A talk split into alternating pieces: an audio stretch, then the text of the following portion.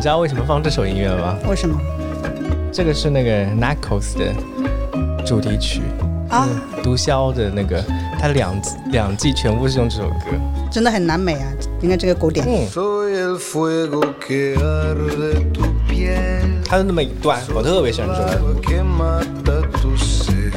el castillo, la torre, yo soy la espada que guarda el caudal, Te amo. tú el aire que respira. 然后我会问你关于 Pablo 的事情。啊，太好了，嗯，你你是什么时候加入 Shift？快两年了吧？我以为很久很久啦，结果就两年哦。对，那其实我很早就接触 ship，然嗯后我那个时候，我记得我当时去做 guest 的时候，自证就是 当时船长不是啊，自证还不是船长，但是那时候自证的英文特别特别的烂，比现在自不是自证的英文一直都很烂，但 现在也现很烂。不现在已经好很多，你是不知道他以前有多 烂，就是那个时候我就觉得哇，就是就是因为自证我才加入 ship，哦，就是有一个下限的 呢。对，我就说啊，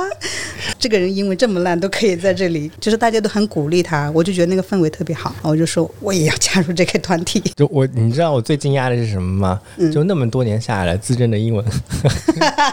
没有，他进步了，他真的进步了。是的，他现在在那个新二打卡群里，就是我们新概念二对啊对啊那个念诵群里打卡打的特别勤。对而且我觉得他结婚之后，他的英文水平也好了很多。是是是，嗯，对，哎，所以当时你就是看到，因为自证在那边 自证是一个标杆。对，自嗯证在了一个、有了一个标杆。对，然后所我就觉得这里的人真的很友善，啊就是特别包容。然后我就说这个环嗯境、这个氛围是我喜欢的。但是那个时候就离公司稍微有点远，我就还没有加入。后来我加入这个公司之后，就在百度大厦，所以离武汉大学很近，以哦，走路大概十分钟，所以我就加入了。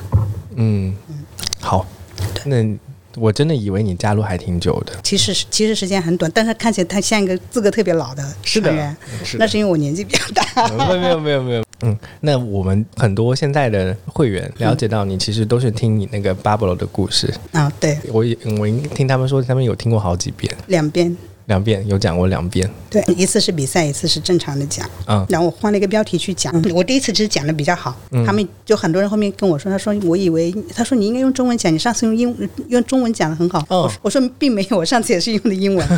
然后他们就说可惜就是那次比赛的时候讲的没有那么好，但就是我只是为了会我为了把 Pablo 这个名字带给大家，嗯，然后我就换了一个标题。之前是叫 God said everything，然后这一次我就把它改成 Pablo's story 嗯，因为 Pablo 是你小小孩的那个。名字。我我想问一下，因为因为我其实那个故事我只听过一一小段，我想问一下，为什么给他取名叫 Pablo？就是因为 Pablo Escobar Es Escobar 那个人，嗯大毒枭，其实也不是我取的，因为我当时在哥伦比亚，就是你知道这个故事吗？就是我我是因为阴差阳错，本来我安排了别人去出差，啊、对，但是我的同事在出发前。应该出发前的一个礼拜，然后卡在土耳其不能回来，哦，就是有个很重要的项目，很大的项目，就在那边就是进展没有那么快，所以就卡在那里。然后我就只好，因为我呃还好是我有美国签证，可以直接去哥伦比亚，要不然其实我是没有做准备去的。哎，这这段应该在演讲里是没有的，对，诶，嗯我第一次是有讲的，第一次是有讲，所以第一次题目叫 God said everything，就是嗯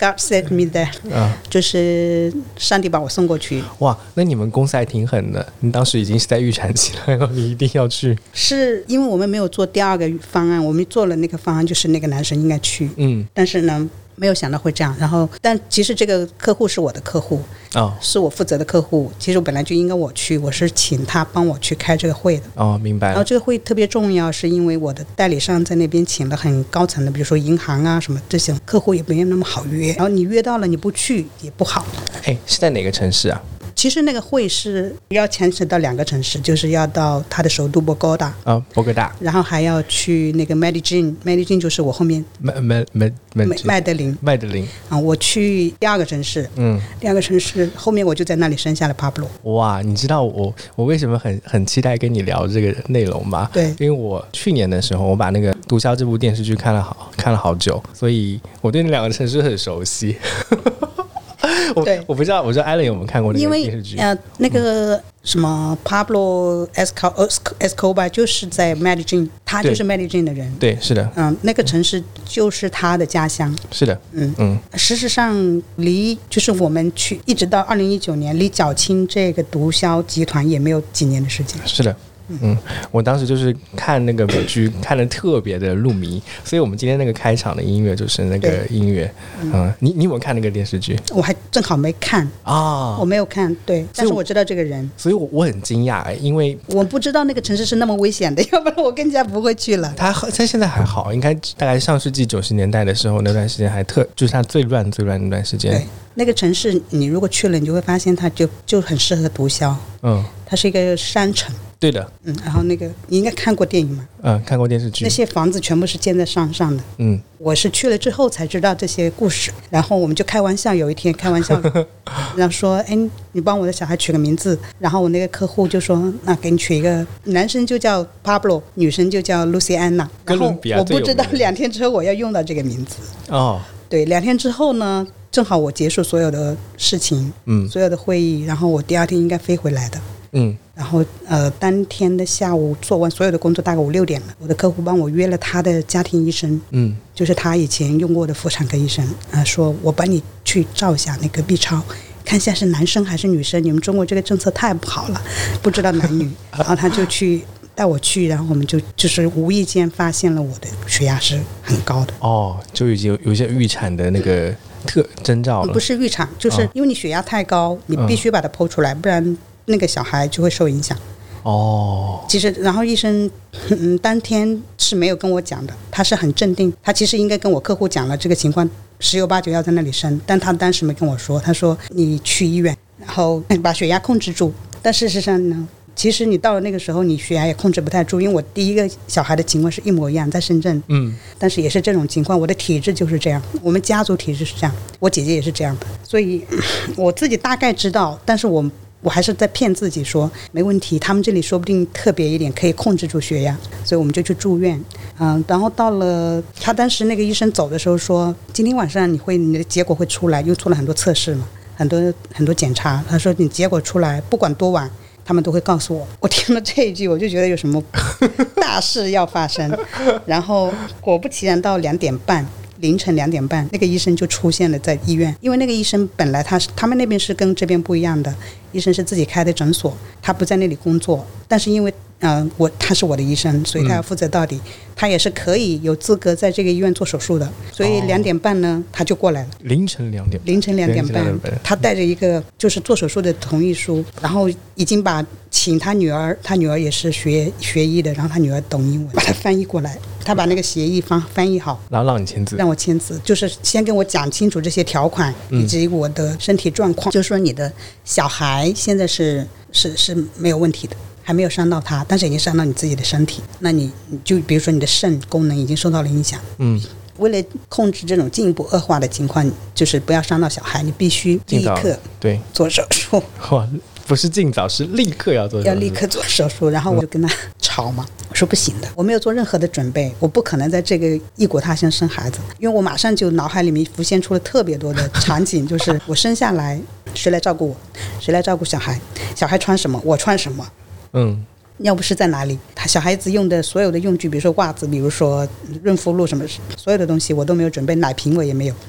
然后我怎么把这个小孩弄回家里去啊？这个才是最难的。我我就我就我一下子我想到了大概一百个问题，然后我就就垂死挣扎，我就说我不要在这里生。然后医生就跟我很耐心的，就是抓住我的胳膊说。嗯你不要着急，你不要害怕。我跟你讲你的情况是什么。正在这个时候，我的代理就是我的客户过来了，然后他马上也说服加入这个说服我的团行列队里面对对嗯，他就说你艾伦，你必须在这里生。后来我就知道为什么，就是后面我会讲一些巧合，是他为什么这么快就开始说服我，因为他知道这个有多危险。哦，然后他经历过这个事他经历情，过他在十年前经历过，他小孩十岁，然后他的太太经历跟我一模一样的状况。哇哦，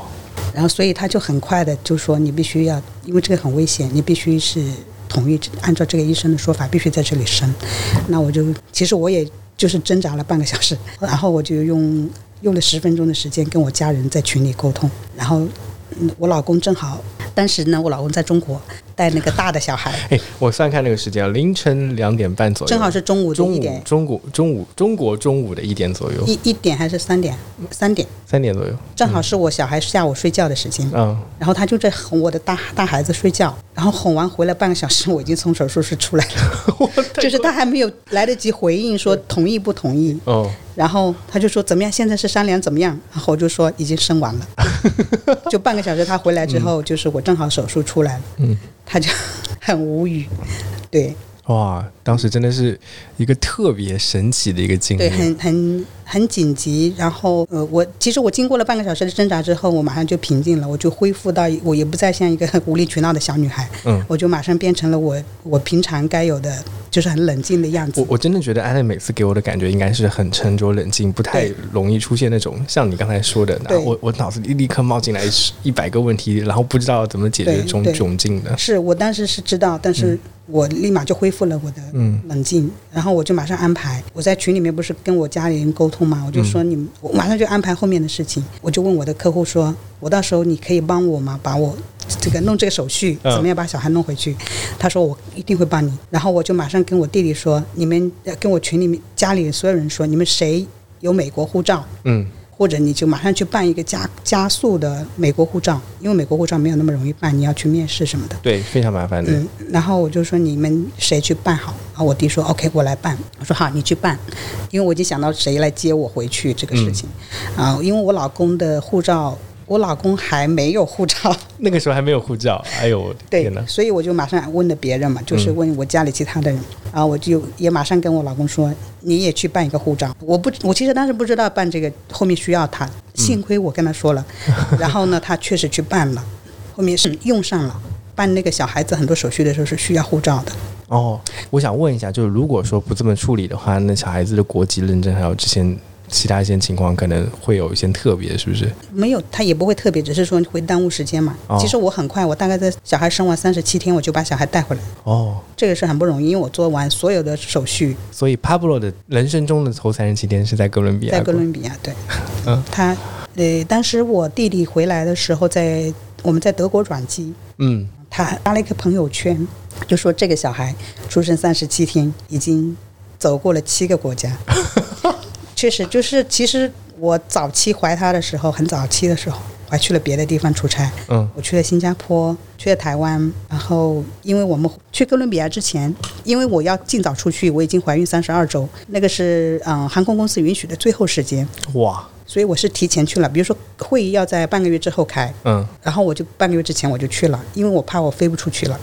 就是预预产期那段时间，差不多啊、呃差不多半个是月不，浪费的，呃，不到半个，没有到半个月，一个礼拜，嗯提前一个礼拜。那那一个礼拜我能去哪呢？我也不能直接去哥伦比亚待着，然嗯，后我就想说，那我就顺带去拜访别的别的客户，别的客户 我去了智利，去了秘鲁，嗯，然后因为去要经过美国，回来要经过，回来我是经过德国转机，所以又又经过了德国，所以他你看他其实就三十七天，他已经飞过了，加上肚子的时间，经七个国家。哇，他的他的人生的最最开始那段经历好丰富，对对，是在一八年还一一九一年九年，一九年的时候，哇，就是前年啊，跟现在也没有过多久，对，其实很幸运的是，我们回来之后把他的身份证什么办好，后面疫情就来了。啊、对哇，我我记得你之前说过你是 I 区阴性，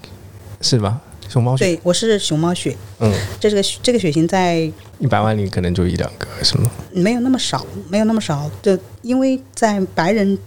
群体里面是比较普及的，哦多稍微多一些的，就是在中国的汉族人里面特别特别少特别少啊。 ，A B I H E 负我是我是 B B negative B negative 对阴性 Rh 阴性 B 型哦，啊，这个就后面我不是讲到说为什么那个客户。但是很快的理解了这个处境，然后说服我，因为他的女太太当时经历了一模一样的情况，他后来跟我讲了好几个 coincidence，就是很多巧合。叫个嗯其中一个巧合就是，我们都是在三十四四周生的那个孩子，都是在晚上凌晨的三点动的手术，同一家医院，同一个主刀医生，嗯，小孩的体重身高一模一样。哇塞，然后小孩生出来之后，不是随机分配一个儿科医生吗？对，同一分到同一个医生。哇，十年前他的小孩也是那个医生。嗯然后我的血型很稀有，嗯然后他的太太也是跟我一模一样的血型，哇，所以这个事情就是说，后面他跟我讲了这个事情之后，我就发现，我以前本来我是很自责的，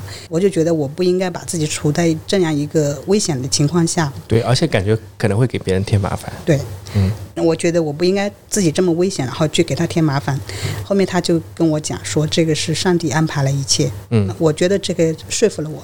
就是也安慰了我。对嗯我确实后面就觉得这这不怪我，真的是因为我确实自己也做了别的安排，不是我自己非要去做这个很危险的事情。我认为确实是上帝安排的，那这这就是帕布罗的命运。嗯，对，所以我觉得这是他的，就是他跟我要经历的事情，所以我觉得就嗯我我现在给自己一个很好的合理化、 合理化的理由，特别特别有宿命感，因对，为这就是一个宿如命。果我是你的那个代理，我是你的那个客户的话，也会特别嗯想，就是感觉自己在这件事情上是有作用的，是的，就是就有使命感。是是是，嗯，因为你看我我没有生在智利，也没有生在秘 鲁，嗯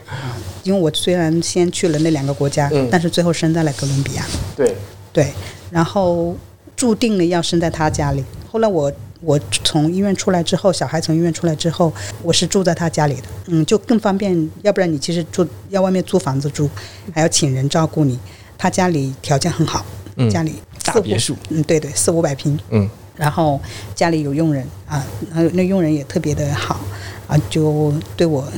很照顾。他用了一些，比如说给我熬一些什么那个糖汤水、汤水啊什么的，那些其实就是有点像中国的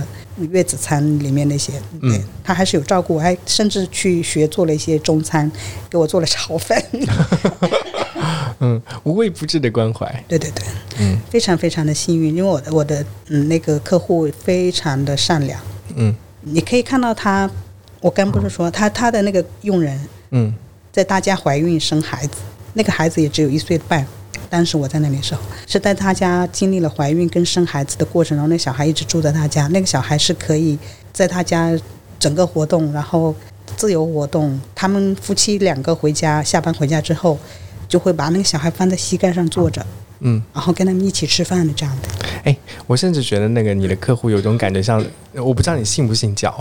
嗯，我是没有信仰的，哦嗯，，对他们他是信天他主们是听天主教，对，天主南美人教都听天主教。他可他可能会想说，哎，要是你也信教的话，我就当你帕布罗的 Godfather 了。他就是这么 说了，他就是这样说的。他嗯他到现在也是每一次，就现在回来，我是 Pablo 已经一岁快一岁半嘛，嗯，每一次我们，因为我们日常几乎每天都有沟通，就是生意上的沟通，每天结束语都是嗯 kiss Pablo Pablito，就是小小名了小明啊，啊，kiss Pablito，kiss Pablito，或者是 big hug for Pablito，、啊嗯他们就是永远都把 Pablito 放在心里了。把它当做自己家对，庭就的是一当部做分。家家庭的一部分，所以我一定会把 Pablo 带回去，嗯他出生的地方，啊，去感谢我的客户，感谢他的医生，因为他的医生也非常的专业，南南美人，我觉得有些时候很 有点点，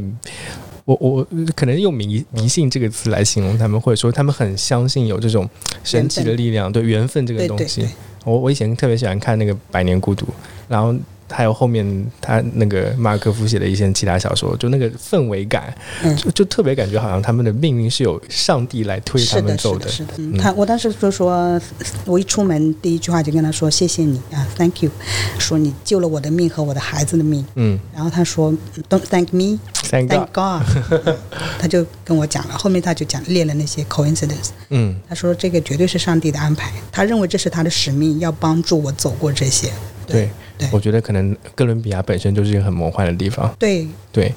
就我我之前一直就很想很很奇怪，我就看到你那个故事的题目的时候，我就想了解一下你到底对于帕布罗有多少了解？因为帕布罗本身这个人的传奇性，还有对于哥伦比亚的重要性是，我没有那么了解，我其实只是我我只是看过他的传记，哦，然后我没有看过他的电影。嗯，我知道这个人挺神奇的，他刚开始是一个，其实是一个一个出出生在一个很平民的家庭。是的，是的，嗯，然后后面大概是为了改变自己的生活处境，我不知道是因为什么动机，最后成了一个大毒枭。然后他最后还想要成为这个国家的领总统，总统对，嗯他甚至跟他的太太说：“你准备好吧，成为那个 first lady。” 对，嗯对他有跟他，我看过他的传记，但是我没有看过电影。然后我看过这个人，这个人其实长得挺普通的，在南美人五大三粗，对对对，一个嗯一个个子也有不个也有不个高还，有个啤酒肚有，个啤酒肚。嗯，其实南美人呢，嗯，呃，我接触的这些生意人，个个都是这样的，就是他们都很不简单。包括我刚刚说的这个客户也是，他们他出生在一个很很很普通的平民家庭，然后嗯、呃很小就有这个生意头脑。嗯他为了赚钱，在他八九岁的时候，他们不是要那个有圣母节嘛，就是嗯嗯，大家都要去做那个我们我叫什么呢？反正就是会有很一系列的那种祭祀活动的那个很重要的节日里面，他就去卖什么呢？卖蜡烛，嗯，每个人都需要他。靠这个发家，对他小时候赚的第一笔钱是这个，他那个很很惨的是，他进了一批蜡烛被人偷了。哇，然后他厉害的厉害在哪里呢？厉害在他去跟那个供应商说啊，我一定会卖掉多少多少，你要把这批货先赊给我，因为他那个钱已经花了嘛。很有魄力，对你赊一多少货给我，然后我卖完之后我再来还给你的钱，然后他就成功了。他很小，大概那个那时候八九岁，这是他的第一桶金，哎，他现在大概多大的年纪？四四四五十岁，五十岁的样哦子。，五十岁的样子。对那大概三十年前，Pablo 还在叱咤风云的时候，他刚好刚好是二十几岁的年轻对人，对他最容易把 Pablo 当成他的偶像，而且他们的是出身有点像。对，他们其实，但他的那个野心是很大的。嗯，是的，他们野心是很大的，就是嗯，而且他们也很，就是他们会很 aggressive，对，对，非常 aggressive。就就是比如说他做我的代理，嗯他就说我就要做 exclusive 啊，他就不管你用什么，就是你从你因为我做生意，我其实是很冷静的，嗯就即便到现在我跟他有这样的一个关系，经历了这些事情。那我仍然认认为他不适合做 exclusive 做 那个独家的代理，嗯但是他就用花他会花一一两个月的时间去给你磨这个，他要做 ex exclusive, Exclusive，嗯对，那我其实我已经掌握了南美人的这个 特性。对，就是嗯，就像你说的那个呃，Pablo，他们就是野心很大，对，嗯，但作作为我来讲，就是我做生意的话，我就会看，哎，他你你到底是你野心很大，但是你可能需要一个过程，到底多久能够做 exclusive？啊我我这个人也 说起来很冷血，就是即便我现在跟他是有过这样的一个缘分，但我仍然是很冷静的在判断他的。公司就是你什么可以做 exclusive，你哪个行业可以做，我我现在是分得很清楚，这一点 他可能觉得我有点冷血，就是所以他每次，我我甚至就觉得他每次把 Pablo 拿出来， 会不会是打一张感情牌。对对对打一张感情牌？但嗯，我我其实来之前虽然说什么都没有准备，但是我有看过你之前的人物专访。对我之前对你的印象，其实你你刚才讲你对南美人的感觉，就是很多他们做生意的人是有一点 aggressive 的。对我其实我觉得你身上有这种特质。我其实这个是天生的吧，嗯是天生有一点，但是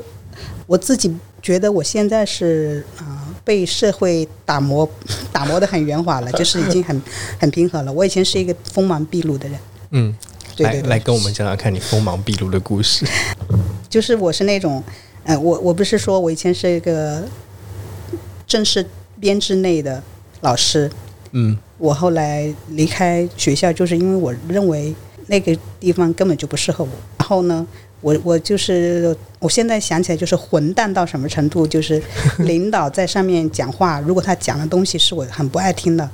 我会在下面拍桌子，就是嘟嘟嘟嘟嘟嘟嘟起哄这样的。你你会这样直接 Make 拍吗 noise，对，哇就是像 Sheep 不是在那个 table topic 对说到 keywords 的时候会 make noise，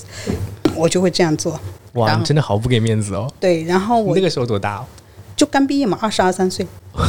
然后对啊，我会就是领导有时候做事会有些不公平对待，我是绝对不容忍这种不公平的，我就会直接杠上他。然后比如说我曾经为了我的学生，嗯 呃，比如说他本来有四个班，他应该是你就是轮流过去搞搞那个大扫除什么的，然后我的班连续安排了两次，别的班都没有轮到，我就觉得这是不公平的。其实这个事情也不用干什么，这个很小的事情，也也不牵涉到我自己要动手去干什么，那我就觉得对学生是不公平的，我就会去跟领导讲， 然后然后我会。因为这个一点点小事情，跟领导当场就是拍桌子走人，哇说不到一起去，我就拍桌子。我是这样的一个人，所以我以前是一个特别刚的人，你能感觉得到。对，但但是我但现在不是啊，就是年纪大了之后，你就觉得那个其实就是一个没必要嘛，就是你年少无知。但这个东西是天生的一些一些一些东西在那里，不是你说在那个年龄是你自己能控制的啊。嗯我我是因为这样的性格，嗯，我就觉得学校那个地方是不适合我的，但是我特别被学校看重，就尽管我做了很多这种我事我问几情，个问题啊，对首先你是教什么科目的？我是教国际贸易跟商务英语的，那不是一般的学校，哦是是一个职业技术学院，职业技术学院，是在哪里啊？清远。清远，嗯嗯，清远是在哪儿？清远在广州的旁边，号称广州的后花园。哦，对，所以你你你在那边教了几年书？一年一年，我就走了。哇！然教后我教了一年，一年之后呢，是他们教的学生是多大？学生是高中生嘛，算是高中生、职高对，职高对嗯，职高对，然后我就我比学生大不了 多少。那学生对我在学校非常的受欢迎，嗯，因为我会跟别的老师不一样嘛，我会讲真话，然后就有一些课程我就会批，我会批判。嗯，就我我之前去给课学生上一门课叫商务怎么国际商务单证嗯，就是教别人怎么做商国际商务上面一些单证。然后我上课第一句话就说。这门课是不用上的，所以我是一个很特别的老师。然后学校很老师学生很喜欢我，老其实领导也非常的喜欢我。嗯，我当时举一个例子吧，就是我当时学校有一个一个去呃商务部，就是国家商务部搞了一个什么国际单证师的那个培训，嗯，我们部门的那么多老师，有很多教十几年的，然后我们的领导选了我跟他自己本人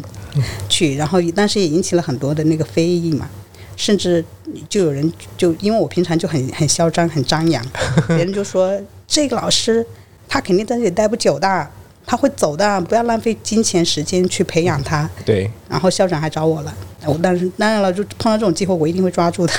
所以校长问我说：“你听说你要走啊？”我说：“不会，不会，不会，我不会嗯走的。”然后我三月份三月份去做了培训，然后到暑假的时候我就走了。 校长好伤心哦，对对，我是，所以我以前是一个很混蛋的人，就是就是很那自我中心，对。非常自我中心。那你是是到底是什么样的契机让你觉得 OK，我不当老师了，然后我要去换一个行业，然后换到了什么样的行业？因为那个老师，因为我自己觉得做老师是我，我因为我教的东西其实是需要实操的，嗯，然后你又长期远离实操，但是你没有实操过，不是对长期远离哦，你实操。那个时候刚毕你业都从没，学校到学校，嗯，没有任何实操，所以我觉得这个是误人子弟的，说明我还是有点追求，有良知，对，有良知。其他的老师没有啊，他们教了十几年，什么都不懂，懂得还没有我多，但是他们就很很安心、心安理得的在那里教。嗯，然后我就觉得误人子弟，你应该真正的去实操，然后你再去回来教这个嗯需要实操的东西。我已经花了很多的办法，就是去弥补我没有实操的经验的这些办法，来让学生更好的懂到我教的东西，嗯但我认为是不够的，就是你没有 down to earth，嗯，是不够的，所以我就我就去啊、呃我我有反思，然后我也看不惯那个体制内的一些就是歪风陋习，或者歪说风陋习一些官僚主义，官僚主义的那种东西，就是他们不会看你实际的本领怎么样，做了什么，他们只会看关系，嗯，然后做一些表面的功夫。所以我这个是我我非常不喜欢欢的环境，非常不喜欢的环境。然后虽然是一个铁饭碗，我因为我们当时是跟教育部直接签了合同的，哇，教所以那个跟那个呃教育局直接签合同的，是正式编制的。嗯，但我当时要走，跟我父母就打了一个招呼就走了。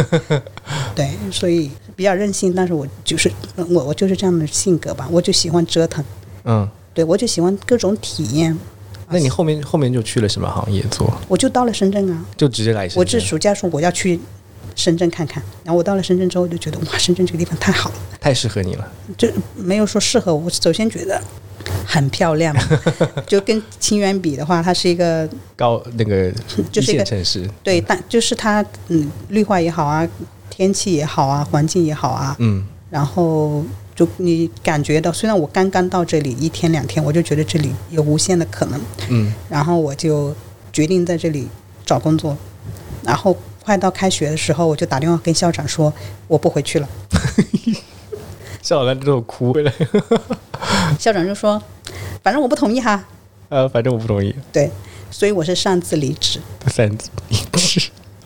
嗯，然后就立刻开启了另外一段职业经历。对，然后我就开始进行外贸的实操。对我觉得一心要做外贸，所以就进入了外贸行业。深圳，我之前一直在，我一刚来深圳，但是我对于深圳一些认知就是，它是整个中国做跨境电商做最好的一个城市，然后也是算中国做外贸最好的城市之一，因为它背靠应该不深圳算。最好吧？那个时候应该还是上海最好。那那个时候对可能还在上海，嗯，深圳呢，就是叫半路出家嘛。嗯，那上海就是有底子的，只是上海的那个包容性跟灵活度是不如深圳的。嗯这个你在外贸行业如果混稍微混一下，你就发现，比如说我就哪怕发个货，嗯就是上海的灵活度是远远不如深圳的。那这也是深圳的一些小优势，让它可以发展这么快。啊，对，我我现在也算半个外贸人，我干了两年的外贸生意，而且我们对嗯是做那个集装箱的嘛，所以我们就特别知道，比如说钱这些单据啊，集装箱怎么安排，对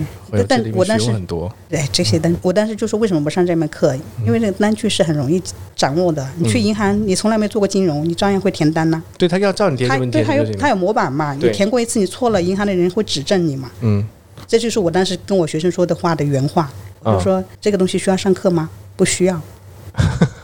就是你填过一次，你错过一次，你就会了，嗯，填过一次错过一次，对是吧你就会了。嗯然后，所以我我当时是一个很另类的老师，嗯然后就因为我这种性格也不太适合做老师，嗯，反而我现在觉得我很适合做老师，因为我性格也收敛了，然后嗯我也确实有实操经验 了。如果我哎对现在了回去教老教我以前的课程，我会教得很好，嗯，对，嗯、但是就没有机会了。还有机会，还有机会。哎，那你后面的整个职业生涯，我们前面有提到过一点，就是你被社会磨平了棱角。嗯那那因为因为什么样的让你原来那么有冲劲的一个人，或者我说我认为有也不个是性说磨平了我，嗯是你年纪大了之后，你的荷 尔蒙就是没有那么旺盛旺盛，你就不会那么反叛。其实我一直都很到深圳工作前几年都是非常，其实到现在我也经常有偶尔还是会露出我原来的样子，嗯，嗯，只是你的年龄让你成熟了，然后你就觉得，因为你觉得过去可能会拍做的事情，对现在都不是事儿了。对现在都不是事儿了，嗯这个东西要到我这个年龄才知道， 就是你也不是说你刻意去做了什么改变，嗯也没有经历什么多少挫折，嗯因为我在初期在深圳工作也是这样的，我找的第一份工作算是第二份工作吧，然后是一个香港老板，啊、在我在那里做了四年多，那个老板就是极致的压榨我，他就是呃让我做各种各样的事情，我在那里从工作上的事到他私人的事，因为我的我的 title 是助理嘛，是他的商务助理，嗯，然后总经理助理的角色，对，总经理助理。然后刚开始还我还是比较坚持我工作那一块，就是只工做作商内务的助理对。嗯后面你你因为跟他工作的时间太久了之后，你就什么都要做，包括他他太太生日，我要给他准备生日礼物了，嗯给他准备一个生日 party 了，他的小孩。学校的邮件是我来回复，嗯，因为是一个国际学校，然后等等的事情，我就在他那里什么事情都做过，甚至帮他去找过工厂，帮他从一个就建一个新的工厂，嗯从装修开始搞，这些事情都是一个小女孩从来没有经历过的事情，那我都做了。就是什么事情我都做过，嗯，他甚至叫我去跟，比如说我们租的是那个厂房是那种村委的嘛，然后你还去跟村委的那些人 打交道，就跟各种大妈、大叔打交道，他们还会，嗯，哎，反正经历过特别多这种事情。就是我从他那里出来之后，我就觉得没有我干不了的事情，但那个时候我在他那里从来都不是一心一意的顺从他的，就是 他会。他会说：“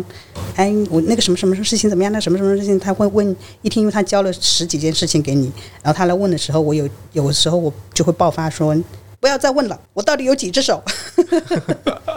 你不知道有多少事情吗？”然后就会这样吼他，然后他就嗯，他后面就是发现就是不管我的脾气多大，我还是会把他的事情做好做好。我觉得把事情做好是最重要对的。，所以他就也容忍我的这种脾气。嗯就是一直容忍我。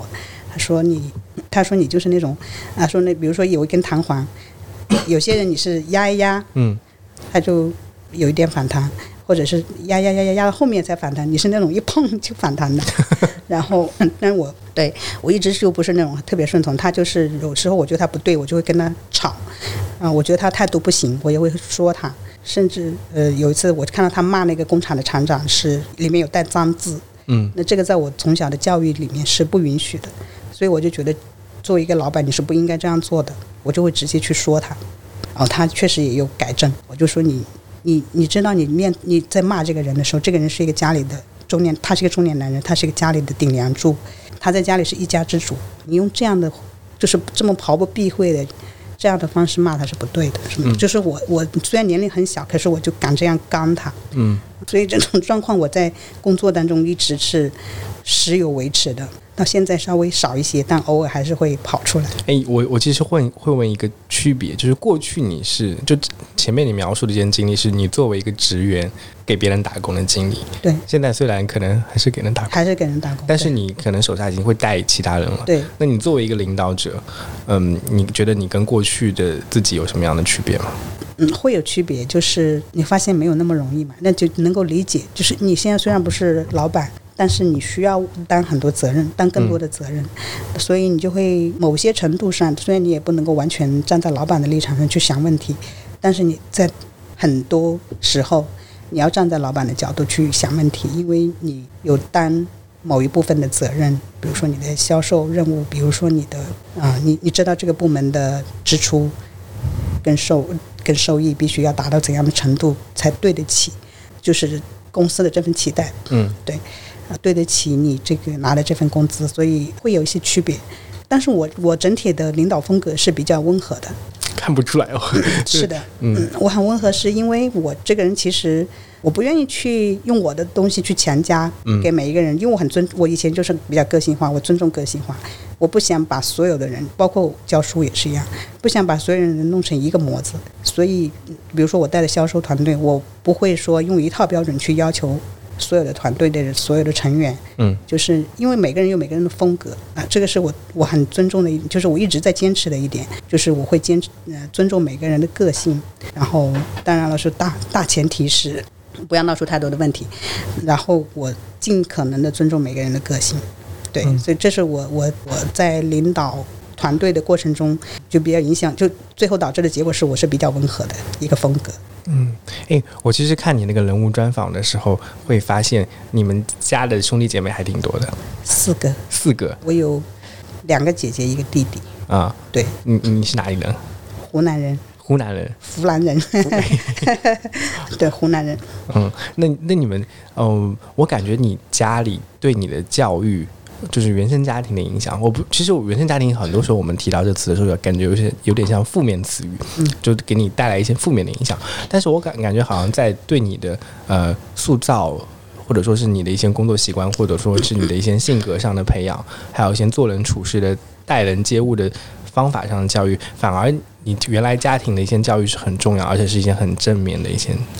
嗯，那是其实正反面一定是都有的，嗯每每一个原生家庭都有的，嗯，我觉得只是负面我没有太提吧，但是正面确实是很多，是因为呃，我我应该你看过那个访问，可能那边有提到一点点，就是我家里以前是呃当地算是一个小小的名门，就是呃呃不是我家哈，是我我的奶奶家，对我我奶奶家是呃是算是一个名门吧，因为她的伯父。啊，呃，但是他这个伯父呢，也算他的父亲了，因为他后面有过继给他，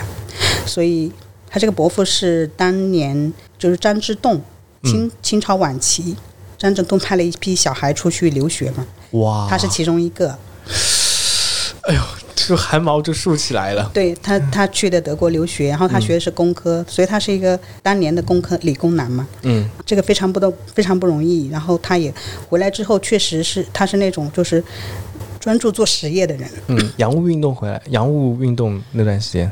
那个应该不是洋务运动，啊就是他这那一批那个叫什么？那反正他带了一批小孩儿，就是嗯送了一批小孩出去留我学。记得最有名的应该詹天佑，对，那一那批里面最有名的詹天佑回来做了那个京京火铁车路，对铁我路，嗯这他也是正好这个我的我的嗯奶奶的这个伯父，嗯我爸叫他外公，他的名字叫兵部成，嗯，哇，这名字也很好听，嗯对，哎哪个他是哪个哎嗯宾客的宾，宾客宾步，程就是走路的那个。嗯这个名字是老师赐给他的，他因为本来就是在一个小村庄里面，嗯后面他去求学是因为当时那个你知道交通，他是走路去的，可能走了一个月才走到走到长沙还是武汉吧去求学。他本来是读的私塾， 然后去求学，就是因为那个 嗯老师就觉得他走很不容易，然后就给他取说：“我给你改个名字吧，叫呃。”兵布城，因为他是走过去的嘛。哇，啊，这是他的取老师给的名字。现在我们，然后他回来之后呢，也是参与了那个当时的火车，火车头是从国外进口的嘛，嗯，那那时是要请外国的专家来组装啊什么的，但是因为他的专业是有涉及到这方面，然后他也比较有骨气，所以他就自己组装，嗯啊，这是他组组织组装了这个火车头，然后他还自己把这个车开出去了一段，从那个长沙开往株洲方向开吧，好像是，啊对，所以他们老家的人叫他火 车头，然后我知道们火车头我们现在我们家县城东安县，我们那个县叫东安县，东安县县城的高铁站嗯，门口有条路就叫步城路，哦，是以他的名字命名的。哇，所以就是这样的一个背景呢，是以前我们家啊、整个大家族都对有是一个大底家族气在那个地方，对，然后我奶奶就会呃，包括我爷爷也是一个一个一个读书人啦，嗯，他以前，但是他是一个没有追求跟我一样 没有追求的人，就是他他以前在常德汉寿县做过县长。做哦，过短暂的一段时间县长，然后他就不做了，他觉得家里有地那么多田地 什么的，就回家嗯养老做陶渊明多好，嗯，所以他就回来了。这一点呢，跟我奶奶是相悖的。我奶奶是一个，因为我奶奶家族更大，她见过更多世面，所以她就觉得应该要更有追求跟野心。但我我爷爷就没有，就回来了。然后我奶奶就跟他在农村待着，后面就被划为地主。对，嗯反那大被被优派了，对对对，后面就很惨。但是呢，这个因为这样的一个背景，所以导致多少吧，我们家里就是教育会有一些跟别的农村家庭有些不一样的地方，很不一样的地很方，不一样，就是家教会比较严。我刚说了，就比如说不能说脏话，嗯然后餐桌礼仪非常的严格，嗯，然后我爸会刻意的。追求一些很奇怪的东西，比如说 过奇怪的年，东西过年对联是绝对不能允许在外面买的，都要自己写，都要自己写，嗯因为他认为家里是读书，是书香门第，嗯，你如果出去买别人的对联，那是让人笑话的事情。呃，这个坚持其实也很古怪，可是他就一直坚持着。嗯，然后这个你不要觉得他没什么影响，也影响了我。然后我今年要在深圳过年，然后我去网上买的对对联，联纸，嗯不是对联，啊，对联纸，是纸。对、嗯我准备自己写，啊，所以嗯，就是你知道多少会有一些潜移默化的一些影响，包括就是待人接物、礼貌，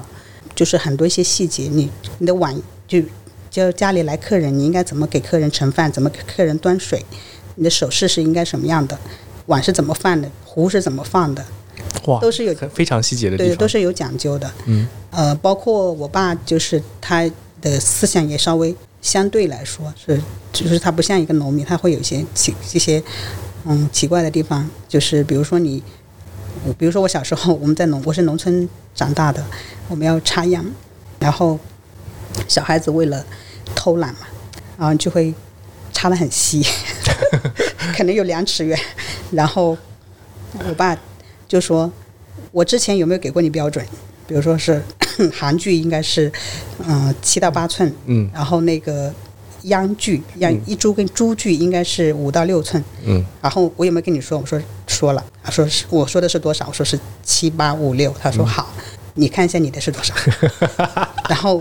他说这说明你没有掌握好这个单位，你不懂这个距离到底是多少。然后他回来之后会用一张超大的纸。做了一一整张纸的那个单位换算，嗯，比如说一尺等于多少厘米，一一因为一丈等于多少米这种，就是学校的书里面还不一定会会有的。然后，但是他会要求你做一整张这样的试题来惩罚你，加深你的印象，就让你不要再犯同样的错误。就是他认为做事是有一定的规章制度跟方法的，就是你不要应该，就是不要随便去做一些很奇怪的事情。对，嗯，哎，那 Pablo 的是姐姐还是哥哥？哥哥哥哥多大了？四岁，那你会把这些家族的一些教育方式延续到他身上吗？其实我没有刻意，但是你就发现会有一些，嗯嗯，比如说我的坚持是会影响他的，嗯就比如说我要写对联，其实我还我为什么要坚持这个事？我不是给我，因为我爸也不在这里过年，嗯我做给谁看？做给我的小孩看。嗯呃，我希望就是，其实你多多少少都会有一些这样的影响，就包括吃饭的时候，我要要求他要要做好坐姿，就是背要坐直什么的，就是嗯嗯，当然没有以前那么严苛，可是你就是你就会发现这些东西会已经潜移默化的影响了你，嗯一些，包括你对后代的教育，嗯，嗯，当然可能会越来越少，但是就是还是有，还是有影响。对，我我在那篇专访里就感觉到你奶奶对你的影响还是很大的。对我奶奶是一个大家族的小姐嘛，啊，但是当年的高中生嗯，会说英文，哇，高中生对那个年代会说英文我我学的第一句英文是她教的，哦，不是任何老师教的，是她教的。但他教你教你说啊、什么？这个能说吗？ 可以啊，我很好奇 啊，他教你教。他教我骂人的话， 就是嗯他就说嗯，因为他其实是有一些郁郁不得志啊。你想想他，他是那样一个家庭，后来窝在农村，所以他心里是有很多对，不舒积服的积郁积的，怨，嗯所以呢，他也有一些高傲清高在那里。嗯嗯，所以他就说，哎，如果别人问你会不会英文，你就说我会呀、我会说一句话给你听，You are my dog，你就说他在他是欺负别人，听不懂吗？嗯嗯，但是这是他一也算是一个小幽默吧。嗯，就是嗯，对他他教我第一句英文是 “You are my dog”。哎、那其实像他对对你有影响之外，肯定还会对你周围的兄弟姐妹有影响。都有影响。你你现在那些兄弟姐妹，现在他们后面都去做什么？我我弟弟就是很奇怪，他可能他其实受影响是最少的，因为他最小嘛。哦啊，我我爷爷奶奶其实他出生没多久他就过世了，也不哦算出生没多久，大概几岁吧。嗯我他十岁左右，甚至是只有七八岁，因为我我大概十岁左右，我我奶奶就过世了。哦，嗯，可是他天生就是很讲究。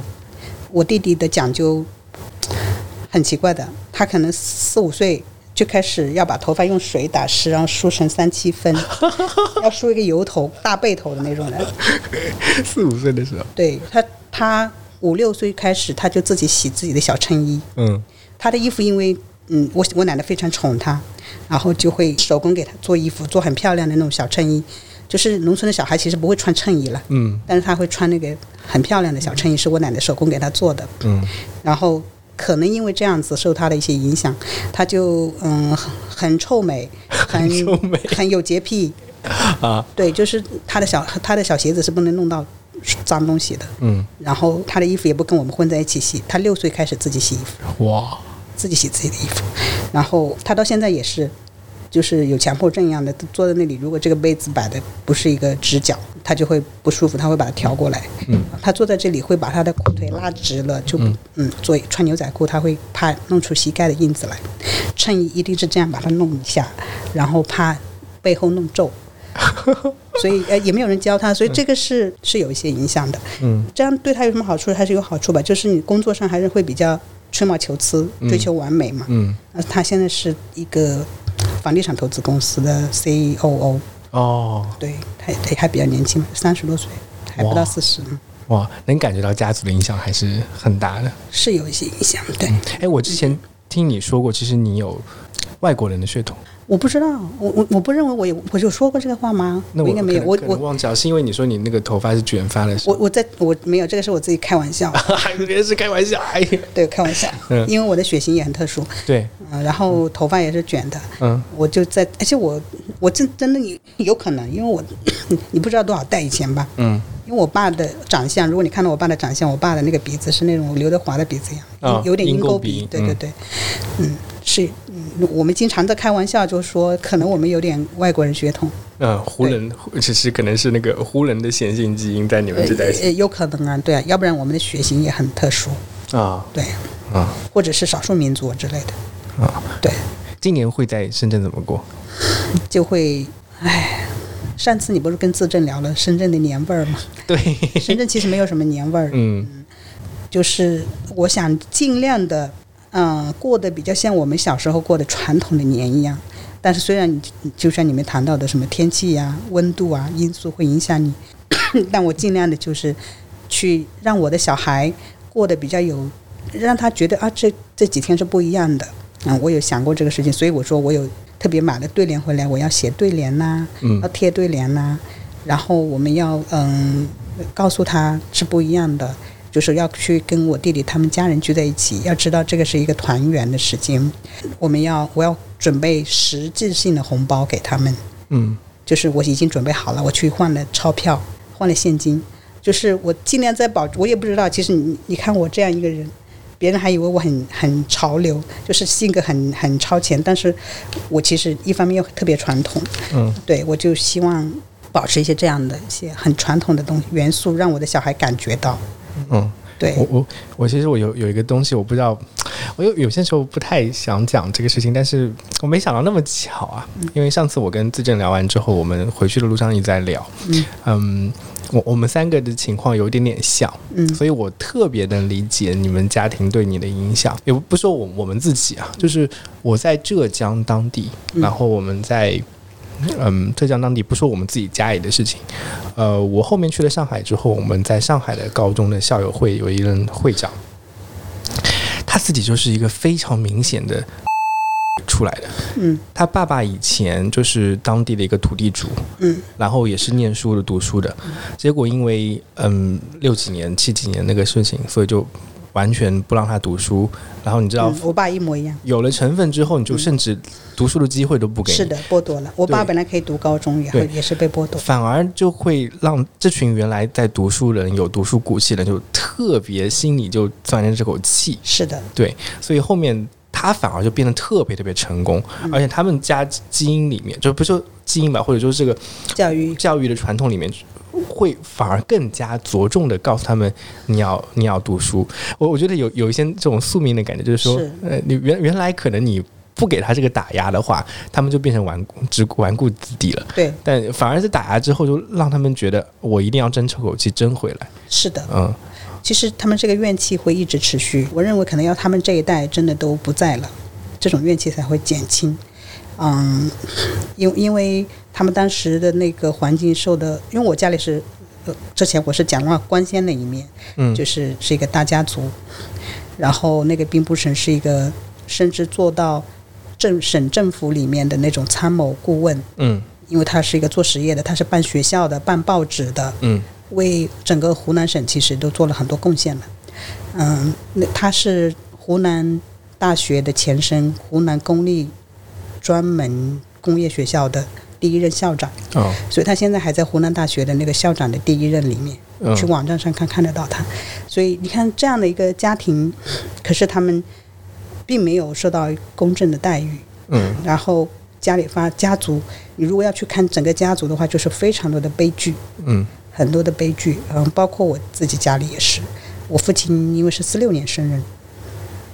也就是说，新中国成立的时候他只有三岁，然后改朝换代，然后呢，我的爷爷奶奶就被抓去关起来，他就在外面乞讨。哦对他三岁开始在外面乞讨，后来我奶奶怕他生存不了，从里面托人带口信找个人给他送到别人家里去了，所以他其实是在一个穷人家庭长大，他又没有享受到这个家庭的任何的好处。嗯他一出生三岁就就碰到这些政变，过得很很惨。嗯可是他又背负了这个家庭的一些嗯先当时会对于他来说是一些负面不影公响的平枷锁，对对，一些枷锁。他后面在那个穷人的家庭里面长大，嗯好在是呢，他在那里还是可以读书的，嗯因为你穷嘛，啊，他受了很多苦，但是他有读书，读到初中呢，考上高中。那个我们村里面的人听说这个事儿之后，怕他以后会有出 息，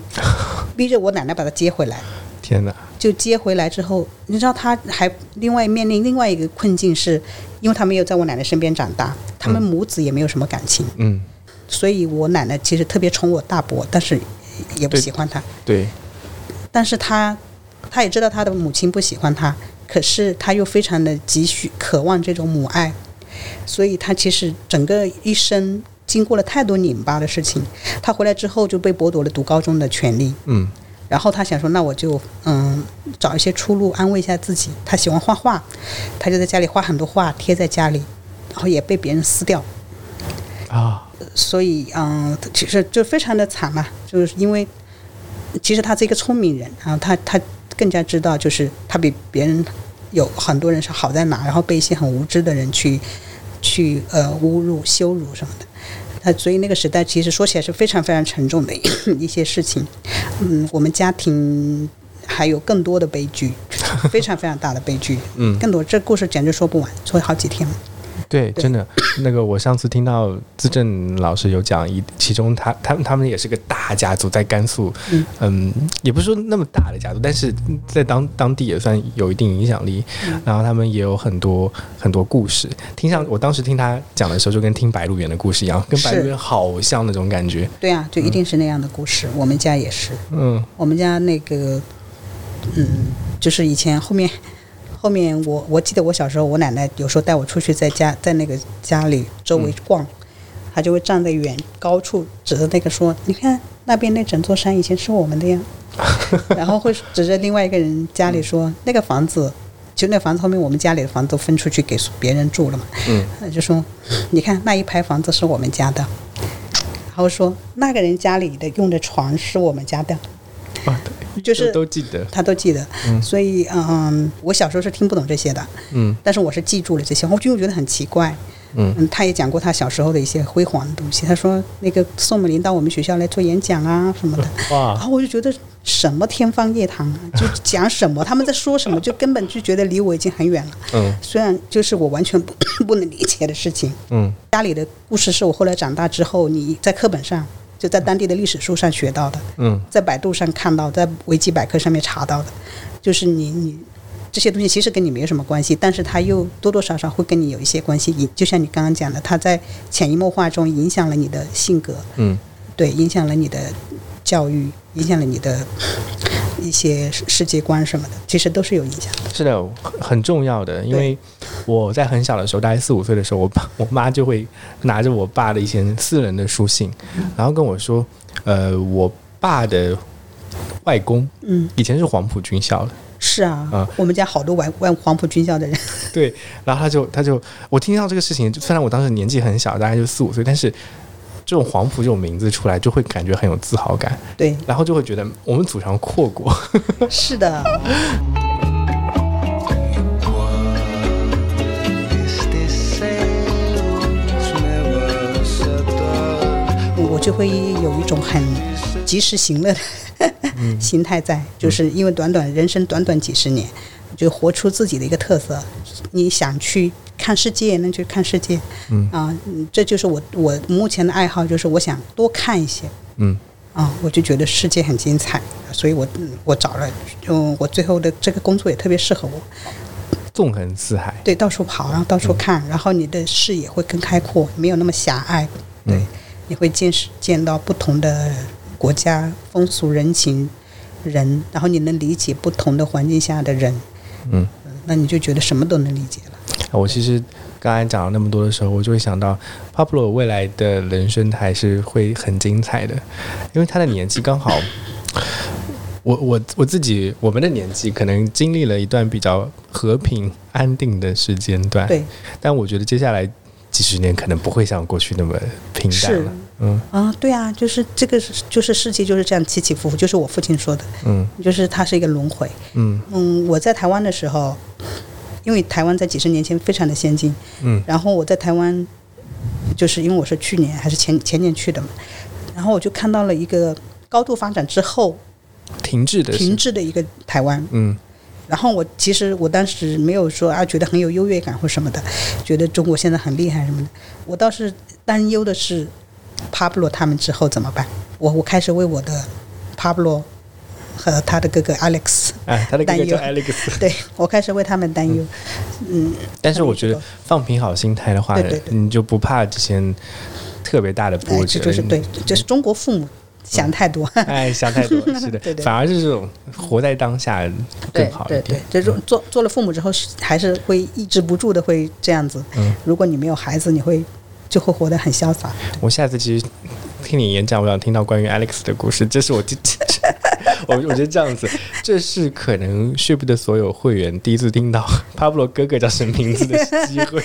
对 对对对嗯，我我不我我担心他会忽视，我们都知道有 Pablo Pablo，对对，嗯，因为 Pablo 名字太太不是也不是一个正常的英文名嘛，嗯，对，一听就知道，哎，他是一个南美的名字，哎有故事特的别名字的，特别的南美。嗯我就觉得这个名字特别好，很适合他。嗯，呃，挺好，挺好的。他一出生带着故事，嗯我希望，希望他就是，起码在以后跟自我别人介绍自己的时候，就是可以更快的让人家记住它。对，很快就能让人记住。对，嗯，对，好，所以我特别想听听关关于 Alex 的故事， 好呀， 下次，下次，下次，对，好，那这是我们 Ship 人物专访的第二期，嗯有个固定环节，那你要说下一期你要谁来上？我在 Ship 的 mentor 辣王腊梅教授 妹，哦，好好好好好，对呀、因为我嗯呃，我认为他真的也是一个很特别的，嗯很特别的存在，就是他的特别是不是说他的经历有多么的牛啊、嗯呃是不是说她是一个天才少女？嗯嗯，我主要是觉得她即便这么天才少女，就是她是一个很很就是一直是别人家的孩子，嗯但是她又有一份那种对普世的那个关怀，嗯，对，然没后没还挺还挺接地气的，对是接地气，而且是一个，而且她有大爱。嗯他是一个有大爱的，我觉得这一点是最难得的。就是我，我就觉得他的他的爱，不管是具体到一个小的个人，他对你的那种嗯照顾，就是你在一个环境中他对你的那个照顾，还是说他对一些大的世界，就是世界上社会上的一些大的嗯、议题，嗯他其实是保持了高度的一个关心。嗯跟真正的就是比较站在比较高的高度在关心的一个、一个点。那这个是我比较缺乏的，就是我说我是一个很自我的人，但是他是一个比较有大爱的人，所以我认为这可能是因为我比较缺乏这个，我就不不不，其实你并不是缺乏大爱，你知道 吗？就是我我是觉得你很有很有同情心，嗯你很温柔，只不过你暂时没有看到那么多事情，你把自己的那个精力放在那一块而已。就如果是就是如果说那些事情真的放放在你面前的话，你也会有大爱起来，只不过你没有关注而已。嗯，就对，就是我可能在很年轻的时候，在青春期有，就是有有曾经有过一段这样的时间，嗯但这个时候你其实没有太多的判断力，但是我那个时候是非常关心这种真嗯正的这社会上的大事的。然后后面我慢慢就嗯。没有那么关心，就是觉得自己的力量很薄，就是人比较渺小，你做不了对太多改做变。好眼前的事情就可以了。嗯对，那是自觉得力量的不够，但是有些人他其实是嗯、呃有这样的一个觉觉知能力，就是他不就觉得不管我的力量有多大，嗯我都要去关心去做这样的事情。那我觉得呃妹是比较典型的有这方面的、嗯这种觉知的人，嗯，对他也。嗯，我我我觉得推荐你去采访他，哦好好，那非常感谢艾伦参加我们谢本谢次嗯谢的谢视你邀请我过来，